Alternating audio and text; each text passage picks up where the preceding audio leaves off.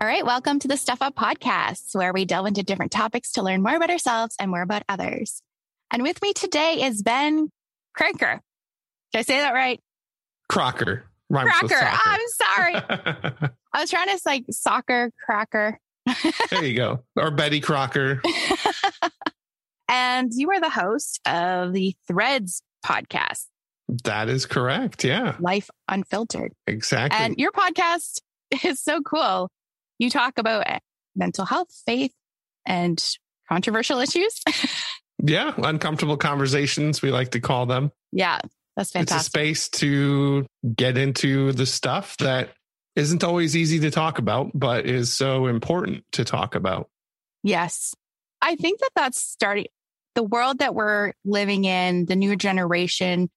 A lot of us are starting to have more of these authentic conversations and talking about stuff because we're tired of the fighting. And that kind of goes into what I want to talk about with you as well, because that's how I grew up too. Because I wanted to discuss with you toxic Christianity. And I don't know about you, but well, I'm pretty sure you also had this because everything was pretty much black and white when we were growing up. Yes. And there was no in the middle discussion. It was just, no, this is the way it is. You don't question it. And that's it. And so, what I love about doing the podcast and listening to others and watching YouTube videos, I'm just learning so much. I'm thinking, oh, there's so many more things out there that we never heard about or to see the other side of something. Whereas we would just fight against something. No, we disagree with this. And we never really knew what the other perspective was. Hmm. So I think it's really awesome that a lot of us are doing that. And yeah, Absolutely. I grew up in a similar environment where I was taught how to believe and I was taught not even how to believe, I was taught what to believe. The Mhm. how didn't matter, the why didn't matter. What mattered was this is how it is, believe it or you're not part of the club. And I'm more of a why and how kind of guy, not just a the what it is. I like to get into things and try to figure things out and that was definitely discouraged growing up. right. I think that's a lot of the, in our generation and probably, well, the generations before, you didn't question. Yeah, exactly. and a lot of us are coming out of there going, what? Just blind allegiance. yeah. so tell us a bit about your story growing up and your experience with toxic Christianity. Sure. I grew up in a family that both of my parents, as they grew up, they were very much part of the church as described so far. Uh, church was a very regular thing for both of them. And so when I came into the world, one of the first things that they had me do as good reformed Christian parents is they had me baptized as an infant. I was born with some health conditions, and that definitely came to factor into my story, you know, a few years down the road into life. But growing up, definitely remember church being something that was expected twice on Sunday and perhaps even on Wednesday nights. Oh, And that was just kind of how it was. And you just didn't question it. You just did it because that's what Christians do. And so that's kind of the mentality that I grew up with. And my faith in my early years was very much not based on based on a journey of trying to find answers or trying to get to know personally this Jesus that everybody keeps talking about. Like everybody says you need a personal relationship with Jesus, but that just didn't seem to be the purpose of of church in my growing up years. So right. it was just very religious, very it's this way or the highway. I had an older brother who at the time was very anti church, maybe even anti God, although I think his issue was he didn't have the correct view of who God was. And that view of God that he had was not, it didn't line up in his head. So he was anti God according to that view. And my dad would just scream at him, like, if you're lukewarm, God is going to spit you out of his mouth and like taking these these verses from the book of Revelation and just twisting them. So faith was used as a as a rod of discipline and that is where I think the toxicity is really started to come into play. So those are the early years. I don't want to take over your podcast and talk the entire time, but okay. I'll come up for air there. Let's see if you have any other questions based on what I showed shared so far. I cringe when you say twice on Sunday because I'm an introvert and going to church Sunday morning, okay, fine. We come home and my dad talks a lot. So we were like the last to leave. Oh, of course. And then you're starving. So you go home and have lunch. And then you got a few hours to do whatever. And then you have to go back Sunday night. And then the next day is Monday and you had school. And that was so hard for me. I remember just wanting to stay home and watching, watch, remember Walt Disney Sunday night? They had like yes. things every Sunday night. And it was so exciting when we didn't have, like, we didn't always, because my parents had, um, we took care of some we took care of some psychiatric residents in a home. so oh, we actually couldn't always leave. We, yeah, I had an interesting background. Yeah. So my dad would go, and I would only go sometimes if he was going out for ice cream afterwards. But otherwise, I hated Sunday night church. And I thought, why do we have to go twice? So did you ever feel like that? Like, why are we here all the time? Or just did you not question that? I think as I started seeing my brother wrestle and sometimes even literally wrestle with my dad mm. over church and everything else. I definitely started asking questions of why is this a thing? Like, why is this so important? Why are we burning ourselves out going twice on Sunday and then on Wednesdays? You know, there were weeks where I would show up late to Sunday night church and I was only going because after church, the youth group uh, would get together and go hang out at somebody's house or go to McDonald's for ice cream. And that's what I was looking forward to. So I'd show up late and just go for that aspect of it. So yeah, it was it was rough as a kid. And in my faith journey, or actually my family's faith journey, I was born into the reformed circle. And then my parents made a pretty huge jump into a more charismatic type of circle. Mm-hmm. That is where by far I encountered so much toxicity in the church. And it was very damaging. And it's taken me probably the better part of 30 years to really sort through that mess and you know, and find out what the good is and hold on to that and let go of everything else. But as I mentioned, I was born with a number of health issues, one of them being a hole in one of the valves of my heart. So as a child, my heart was beating fast and overworking, and I was often tired because the oxygen in my blood was not at the rate that it should be. So because of that hole in the valve. So I'm typically very lethargic as a child, not running around, not doing all the sports that my friends are. And that was tough. And one of the reasons why my parents switched churches was to, they wanted to find healing.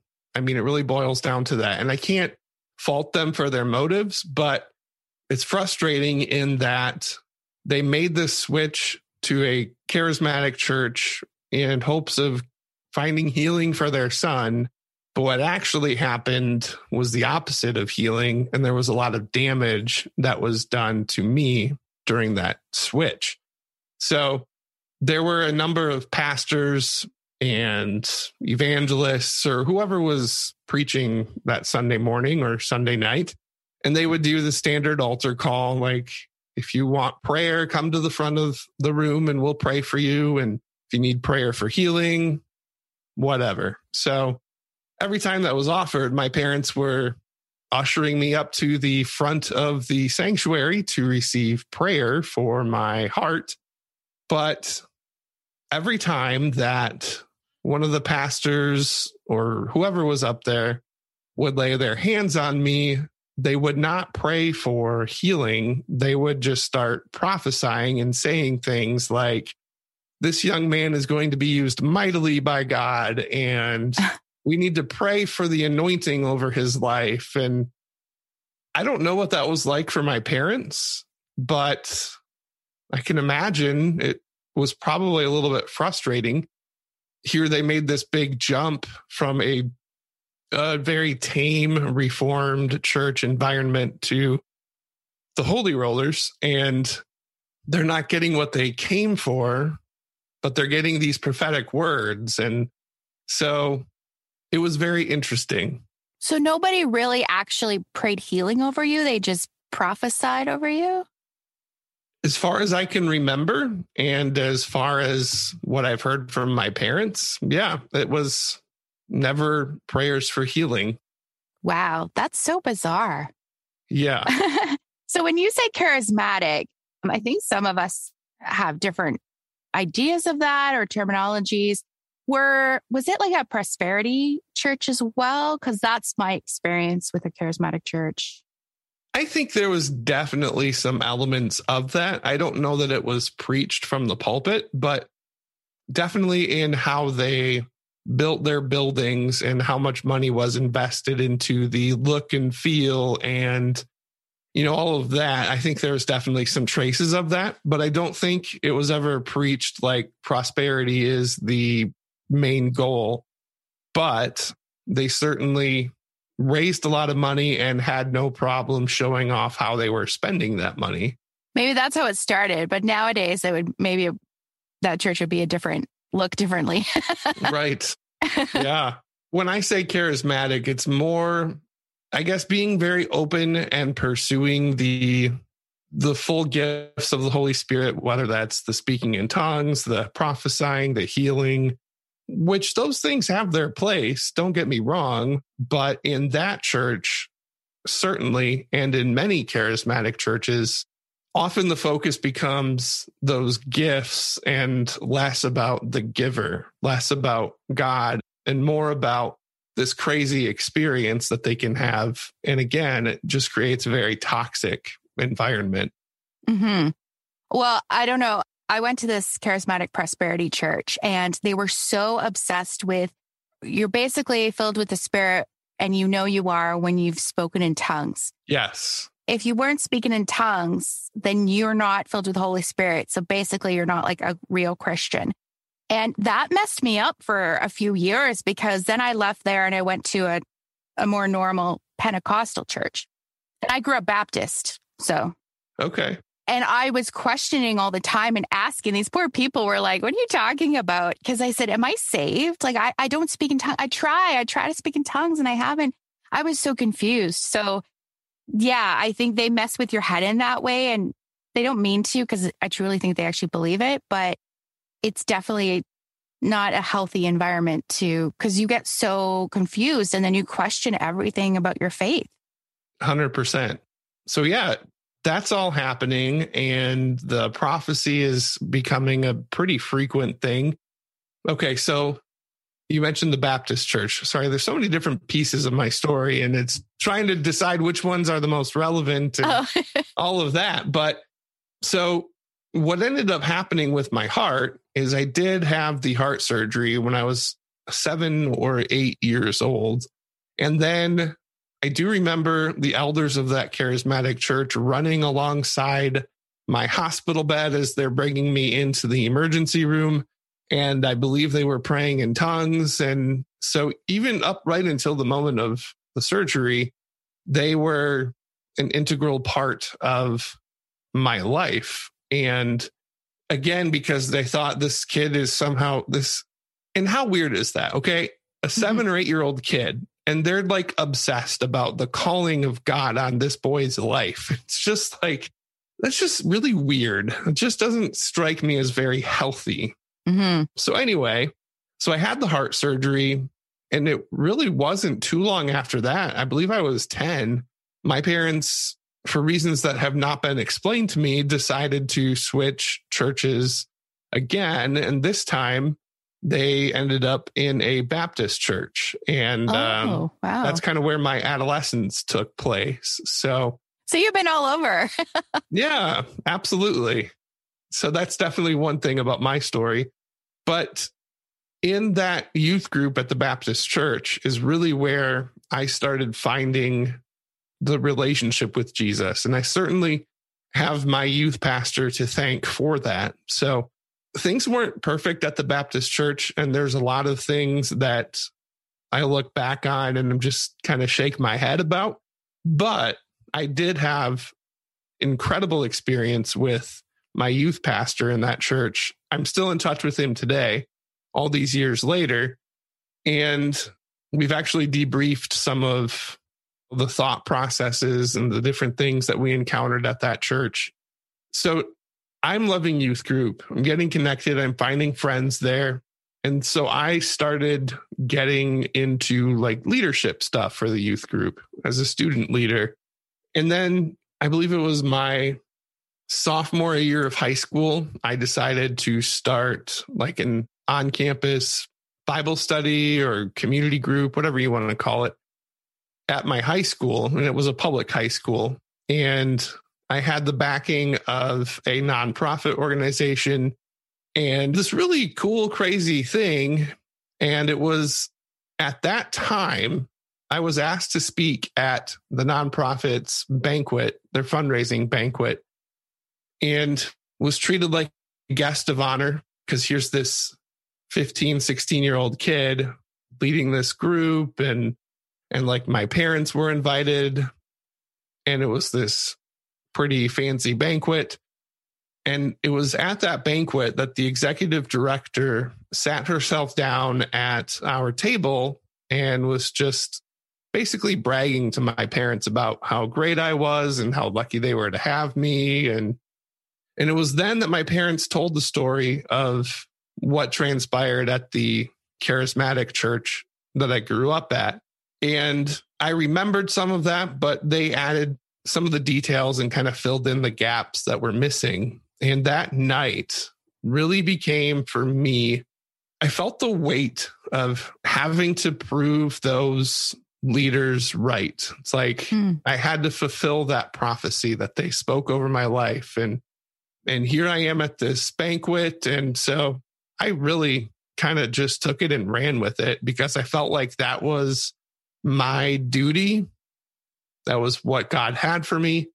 And so I just pursued it as hard as I could and not really ever stopping to think, wait a second, just because somebody says something about my life doesn't mean I have to fulfill that or follow that. Like, that's not how this works. But mm-hmm. for whatever reason, I was just so into it and couldn't really separate myself long enough to see that I was not necessarily following God's plan for my life. I was more just trying so hard to fulfill these words that were spoken over me as a child.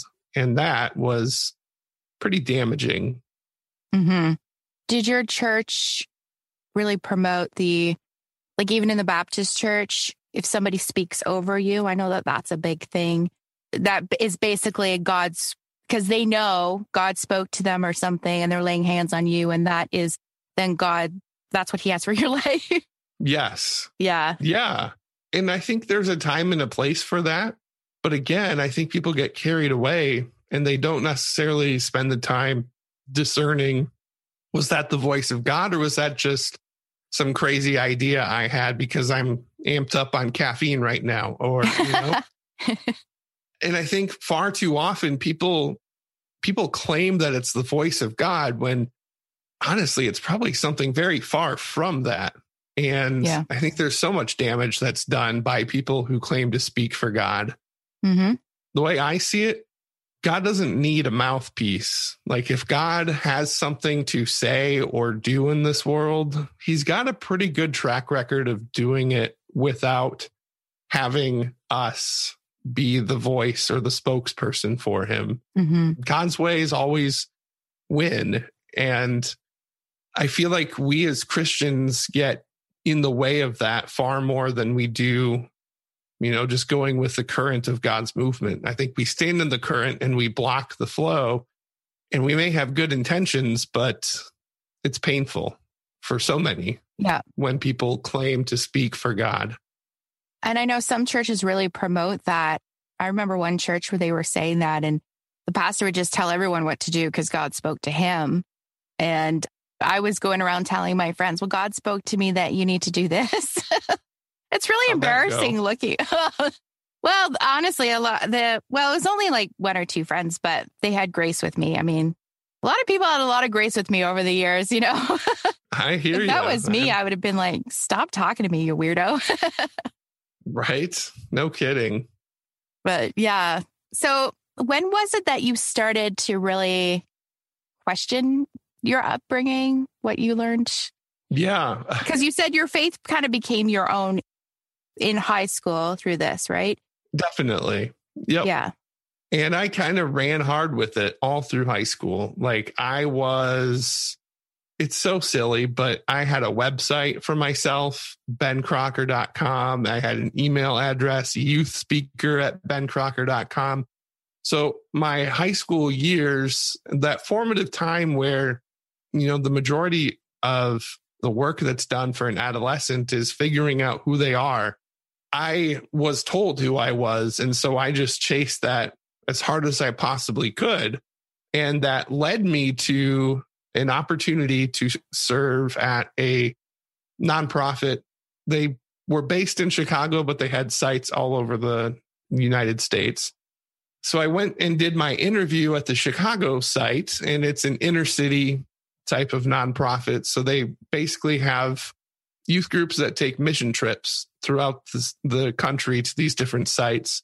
And they have a staff of college students who host them on those trips. So I was interviewing to be a host of mission trips, had no idea what I was getting myself into, but it was just kind of a, you know, that was the next domino in my, in the path that I was pursuing. So I, I was like, well, here's a great opportunity. Let's go for it. So I interviewed in Chicago and they emailed back the next day and said, we think you're perfect for this, but we don't have a need for any staff here in Chicago. However, our site in Los Angeles needs more city hosts. Are you interested? And so this was my, I think, after my freshman year of college. So high school and even into college, I was still chasing this artificial version of who I thought I was because it was what people told me I was or what I was supposed to be doing.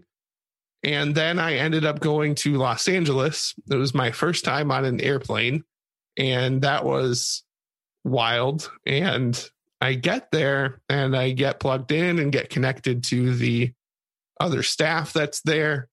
And I'm quickly realizing that I'm not in Michigan anymore. I'm not in my conservative bubble. I'm not at my Christian college. I'm not with these churches that have been so integral in my life.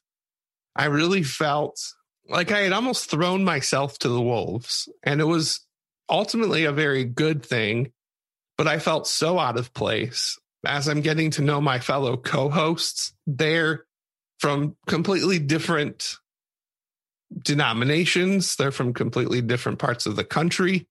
And it became clear to me that some of them voted Democrat. And I just, and it became clear to me that some of them voted Democrat. And I just couldn't wrap my mind around that. I was like, what do you mean you're a Christian? How dare you vote Democrat? And we would go to the church services in the area that we were staying in. And it was, a, again, an inner city area. So I ended up going to a a black church basically for the majority of the summer and absolutely loved it. I loved how real and genuine the people were and how they could sing and sing with such enthusiasm because their faith really did carry them through difficult times living in the inner city.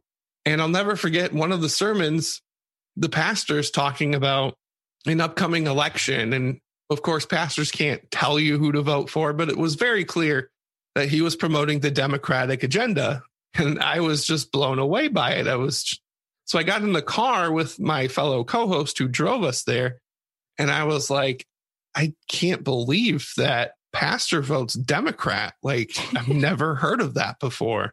And this co host, bless his heart, he looks at me. He's just like, Ben, I'm a Democrat and I'm a Christian.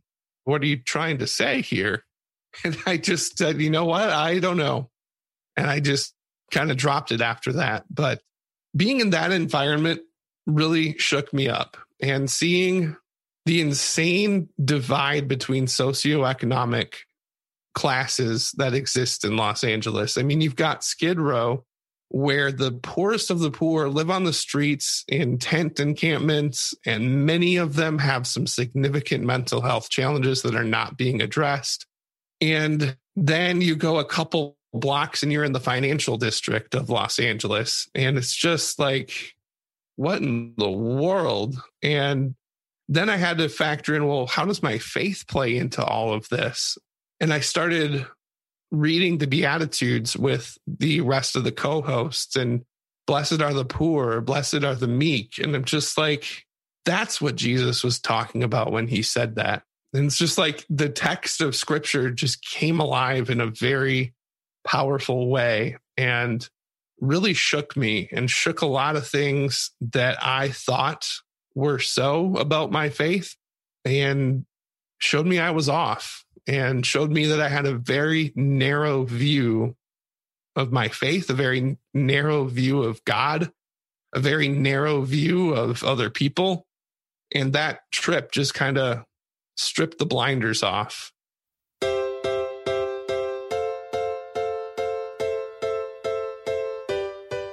Hey guys, I just wanted to take a minute here and say I appreciate you. Thank you so much for listening. If you want to help support the podcast, you can subscribe, rate, and review. It helps people to find it. If you also want to help support it financially, you can check out buymeacoffee.com backslash step up podcast. Thank you so much. I love you all.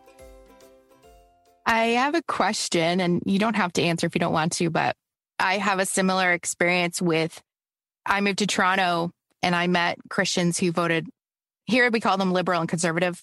Right. Uh, in Canada. So they voted liberal. And we were always raised, you had to be conservative.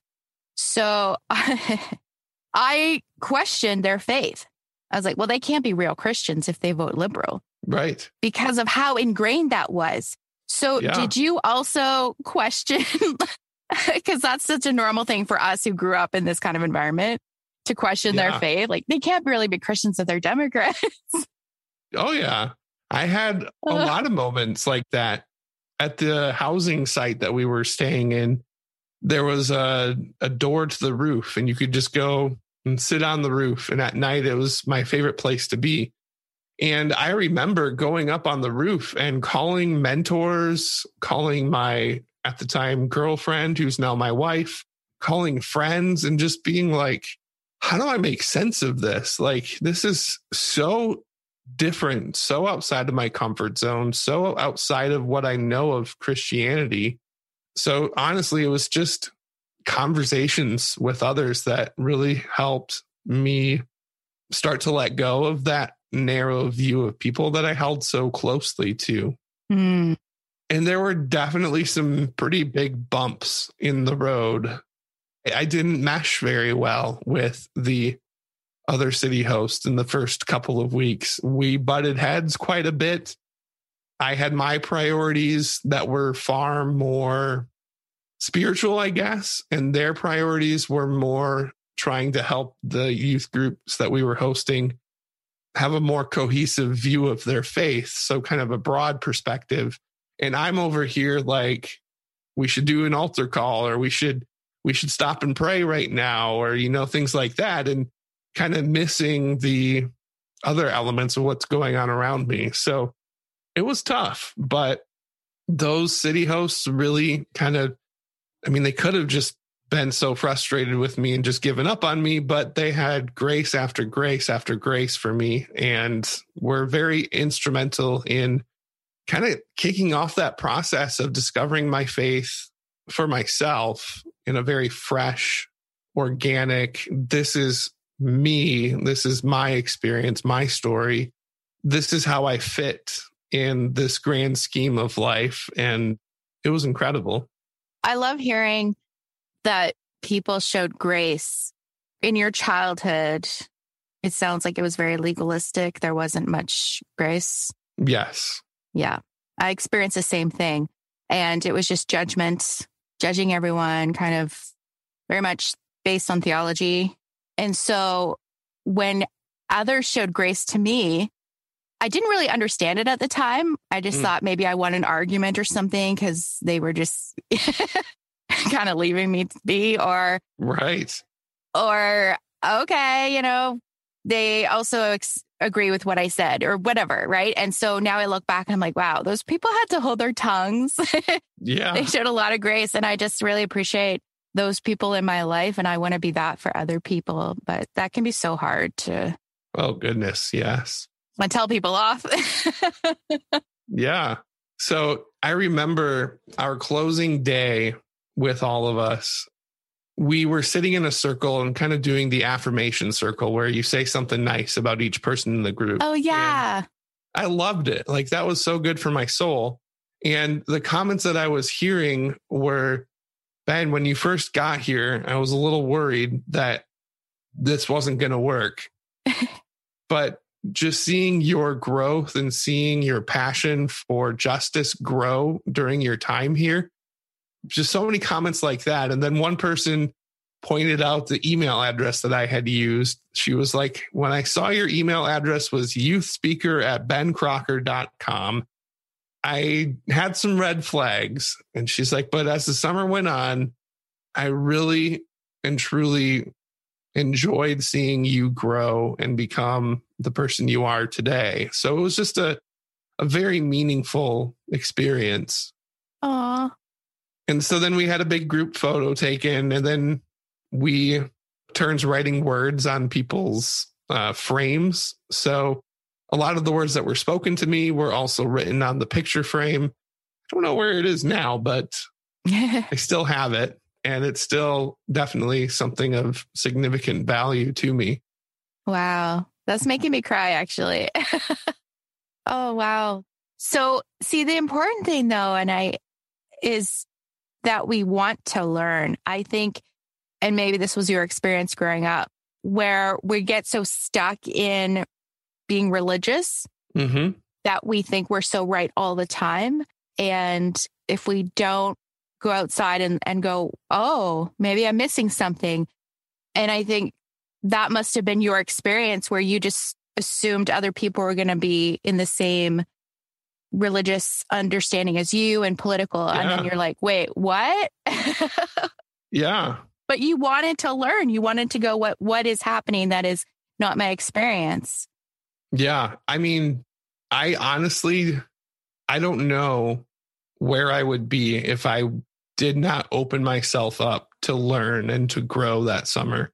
And I think being so far from home and so far removed from everything that was familiar to me, definitely played into that. But yes, it was so good to get out of my holy huddle in Michigan and find some people who were very active in following Jesus, but it looked completely different from what I had grown up with. And there was one individual who was very similar to me in background. And unfortunately, he, for whatever reason, did not have the same level of openness that I had going into it. And he ended up leaving early. Um, it was just too much. There was too much friction. He wasn't being effective in his role as a as a host. So that was very difficult to see, but it was also just one of those reminders of wow, I made the right choice in being open.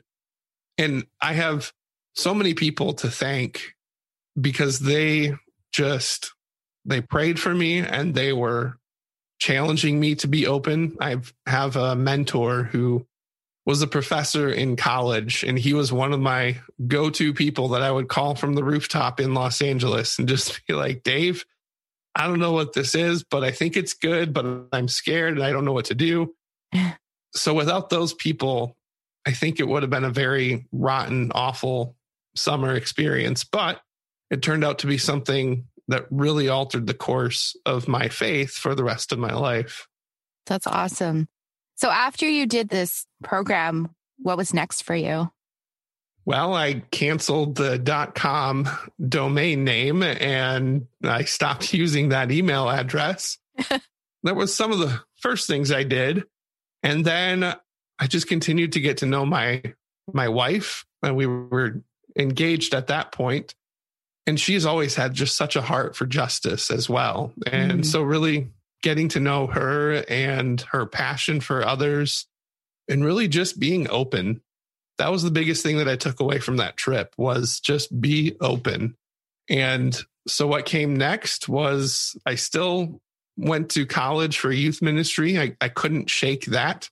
I think a lot of that was me trying to fulfill those words spoken over me. And so I do think that if that experience did not happen, the prophesying and the toxic elements from my early days, I don't think I would have ever considered youth ministry. But even after that powerful experience that summer, I still moved forward with youth ministry and I graduated and moved out to Portland, Oregon and served actually was a little town called Elmira, Oregon. Served as a youth pastor there for almost 5 years.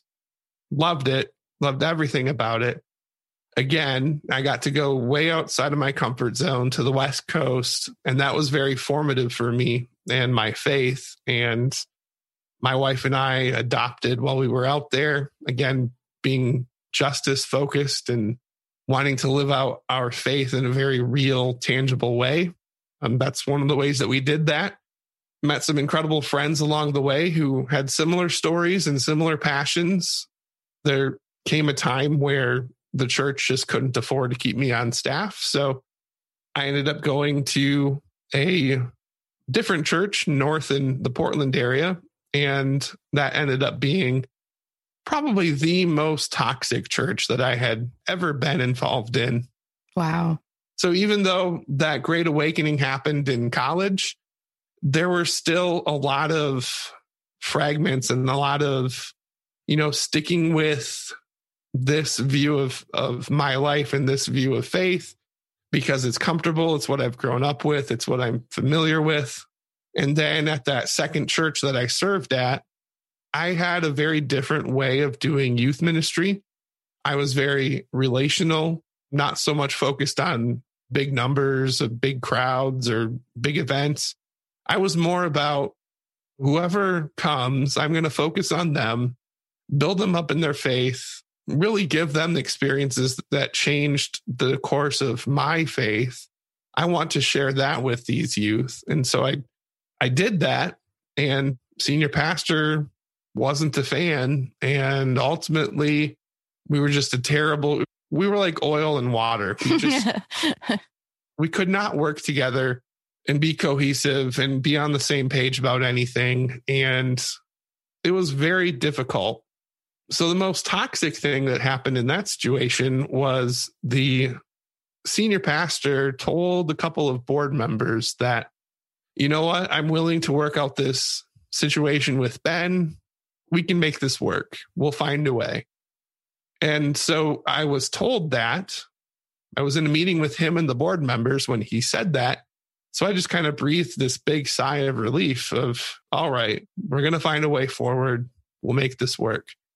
Well, then the very next day, they had a, a board meeting that I was not privy to, I was not invited to. And at that meeting, the board, with the exception of one board member, the majority of them said, Well, we're just going to let you do what you want to do and, and we'll support you in whatever decision you make. So instead of being a board that was discerning and seeking to do the right thing. They just simply rubber stamped what the pastor wanted, and the pastor wanted me gone. So that was the ultimate course of action. And that, again, was probably the most toxic thing that has happened in the context of a church. And so I was hung out to dry at that point. I didn't have a backup plan, didn't have any experience outside of ministry. So employers would look at my resume and be like, you seem like a good guy, but we don't know that you can do this work because all you've done is church work. Oh. So, yeah, that was a very critical point. So, all that to say, even after my awakening in Los Angeles, it was a certainly a process and you know a lot of pain and a lot of hurt and a lot of loss and a lot of toxicity along the way. But yeah, I guess that's life. That's one thing I I guess I never thought about until I started listening to uh, like different atheist podcasters, YouTubers. And they talk about people who deconvert and they really have no other job to go to. Yeah. And I was like, oh, I never thought about it like that. That is, yeah. Yeah. Because if you're a pastor and that's all you've done, and what do you do after? Well, a lot of pastors in that situation, I researched this because I I saw the writing on the wall. I mean, it was becoming clear to me something's got to give. And I was researching ex pastor career paths and I kept seeing sales and I didn't understand at the time. I was like, why sales? but then this may sound offensive to some of your listeners. And if it is, I apologize, but I'm being unfiltered. If you can sell Jesus, you can sell just about anything. So that's what I got into after my horrible experience in the toxic church. I made a decision that I was not going to take a paycheck for any work associated with church. It's not something I want my family's livelihood wrapped up in. Mm. I just felt a paycheck from a church feels very toxic to me at this point because a paycheck is almost the church's way of saying, stay in line. And if you don't, we're not going to pay you. And I would rather serve because I want to serve and because I feel led in a certain direction and not have a paycheck tied to it. Yeah, you mentioned that I listened to you on the the Cult of Christianity podcast, which was very very good. And you guys were talking about that and I was like, "Oh, I mean, I un- I totally understand what you're saying with that, but I guess my question would be how would it cuz if somebody's a pastor and they have all these things to do and really don't have time for a full-time job that would be their livelihood like what would you kind of suggest and or do you agree with that then? I'm on the fence.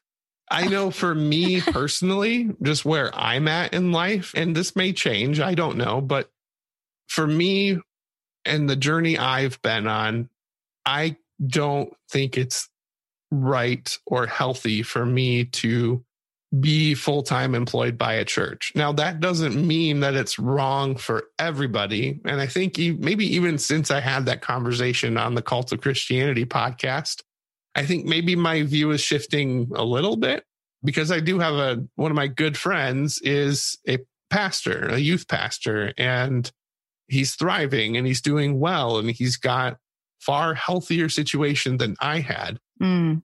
And then I look at my church, and our church has a full time pastor, and she's amazing. And so I think it really boils down to the health of the church as a whole. And if the church is not healthy, then it is not healthy for a pastor to be on payroll.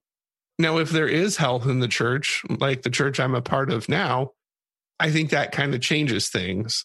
It's a really long answer, but I think that it can be appropriate and healthy, but I've seen it firsthand how the paycheck can be used as manipulation almost. Yeah.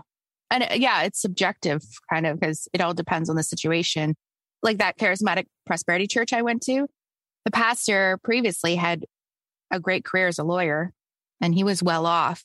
And he was telling all these people to put money in and money in and and he even would suggest, oh, you give as much as you can, put your whole paycheck in, gift your pastor. And they actually got together and gifted him like a Mercedes or something. And there was elderly people in the, or people struggling that would cash out their retirement savings just to give him a stupid car. And he was already well off with a pool and everything. Right. I mean, that is like, uh, sorry, but fuck that. Like, amen. Oh, yeah, I left that church. Yeah, and he told me imagine. I'd be back and I was I've never been back, which was pretty funny. But that is evil. I mean, that is the kind of teaching that keeps people down and they were not learning. Hmm. They were not growing. They were just very They were learning what they were learning from him, and he was telling them what to believe. Yes. So when people would, a lot of people started thinking for themselves, you could see them leave. Yeah. And you know, you have a problem when that happens, or when the Yes. pastor says, if you go to another church, like with a friend, you shouldn't do that. You need my permission first. Wow. That's a toxic church. Yeah, I would say so. So it reminds me of the church that I was a part of as a child that was super charismatic and all that craziness. That church is pretty much identical today. They're still around. They've kind of tamed a little bit on the spiritual gift stuff, but they're the same in that they're producing the same results. Like they're Mm. not necessarily producing Christians who think for themselves, but they're producing like their version of what a sheep or a Christian or a Christ follower should look like. And that's scary because included in that ideal model of somebody who goes to that church is that Republican card. So this church hosted a Trump rally. Like Donald Trump and all of his campaign allies and his son and everybody else had a rally at this church. And it just blew my mind. I was like, no. Like if Christ was here, he would be furious about this. And yet you're welcoming this. And and again, with that type of Christianity that I grew up with, where your political stance is so tied to your faith, ugh, it was so toxic seeing that happen. And there was a part of me that just deeply mourned for the church. Like, you should know better by now. hmm How are you doing this kind of thing? And when will you learn? And do you not see all the blood on your hands from all these people that you've tricked and bamboozled and have taught them that life is this one way when actually it, it's not? My heart hurts for those leaders in the church. I think I've even moved past being angry with them to a place where now I'm just deeply sad that this church continues to have those same results and Mhm. It's keeping therapists in our area in business for sure. I have to say, I got to thank Trump for starting. It was because of him I started to question politically why are we conservative? Right. And I'm Canadian, like, but we're still obsessed with. It's still very big here. Like, you got your Republicans here who are obsessed with him. My dad is one of them. Hmm. And this, the more I started to question, go, uh, nah, I can't get along with this dude because he's, ugh. Yeah. I don't Yeah. even know how to describe him. A narcissist? I don't know. the opposite of Jesus Christ. I mean, that's Yeah. what it boils down to for me. And why so many Christ followers would choose to follow somebody who looks nothing like Christ baffles me. Yeah. And who mocks everything. That's, Right. he's even mocked Christians. And yeah, anyway, but yeah. And so I saw that and I was thinking, how could this be? How could it be that we have to be Republican, even though we're Canadian, and we have to like this dude? It doesn't make sense to me. And I started questioning why do we always vote conservative? It was for some of the social issues that are not even in the forefront anymore that we were told to vote for. And I saw so many things that, like racism, Yeah. it seems to be not even like people don't care. And I don't want to generalize, but this is my experience because I have friends and family who just, they're Republican conservative and they just don't care. They don't believe things like that exist. And they, and I'm like, if you're a Christian, you're supposed to care about people. Right.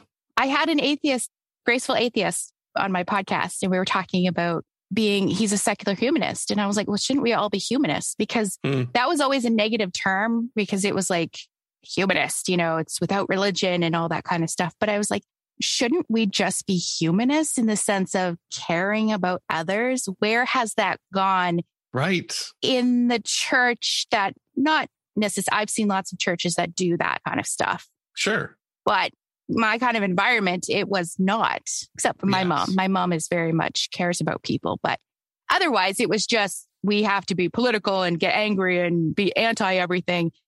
And I'm like, why is that being a Christian? And that's what people are, that's what we're known for. It's Yeah. embarrassing even to say you're a Christian. yeah.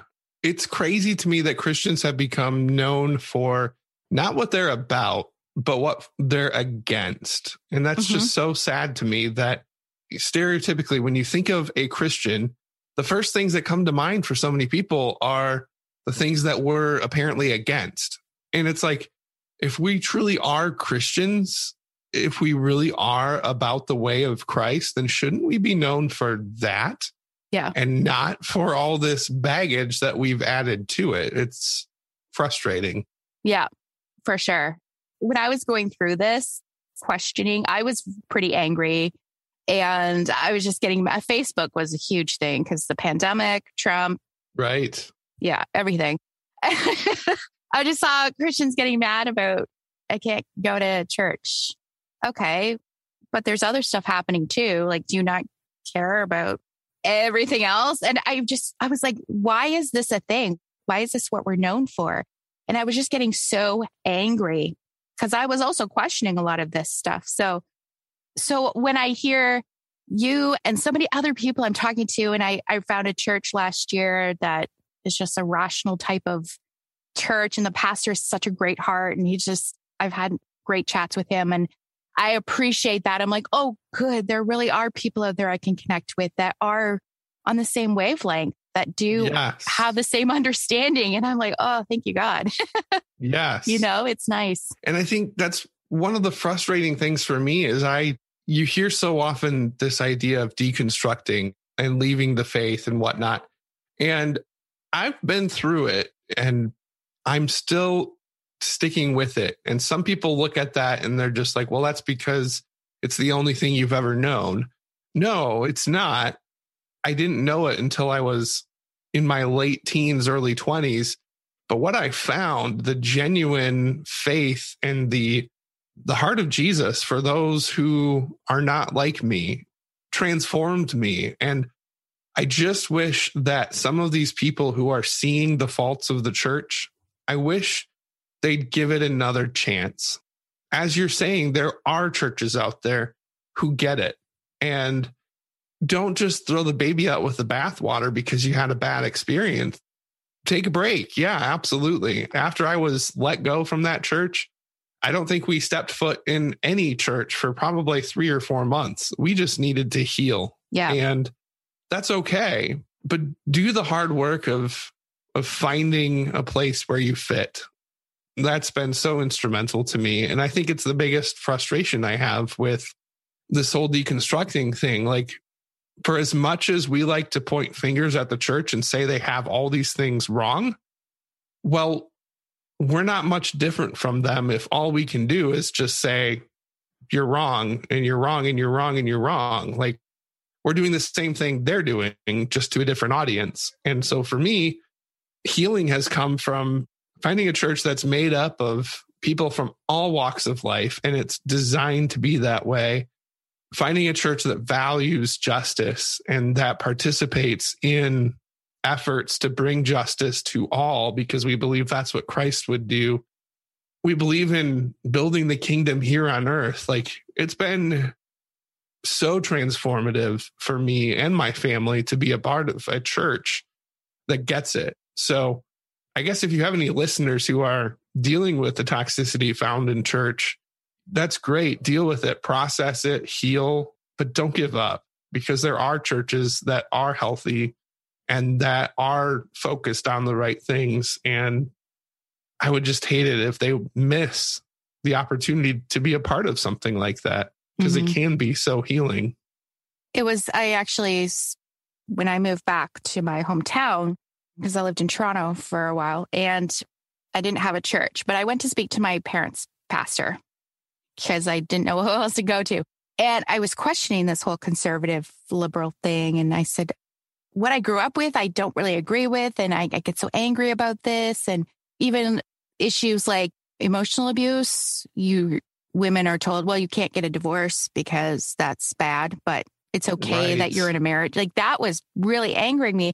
Oh, and yeah. he was very helpful and kind of, he said, the people who are the loudest are the ones on the extreme sides. And that's what we see all the time, right? but there's so much more in between. Yes. And so I really appreciated that because I grew up in the extremes. Yeah. And so I have seen that and I've I've started seeing other Christians who are also they're not going well blah blah blah on this side or it's just finding that rationality in the middle as well and not just being so angry or intense on the one side.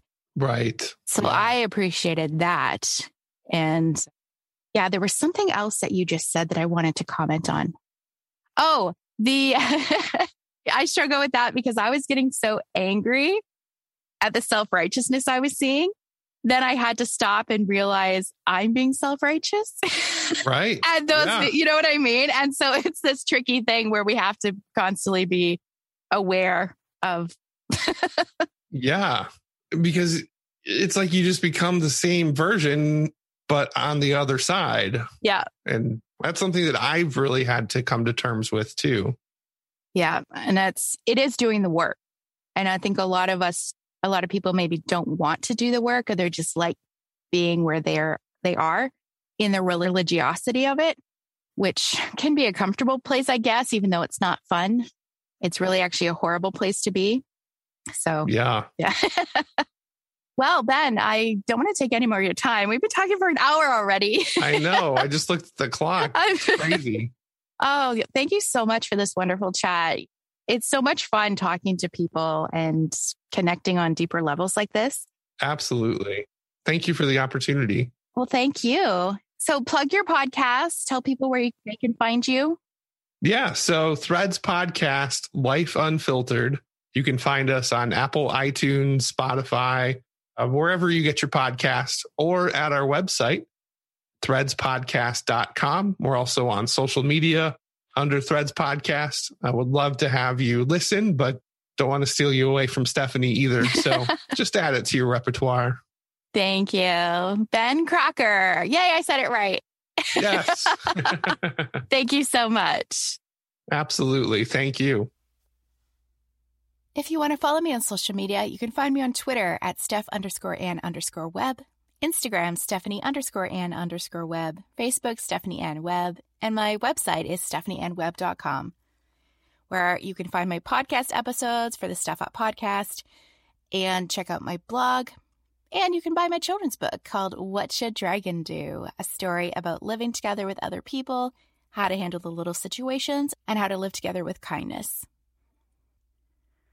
I appreciate you all. You are amazing. Thank you so much for listening. Now go out there and make it a great day. Bye.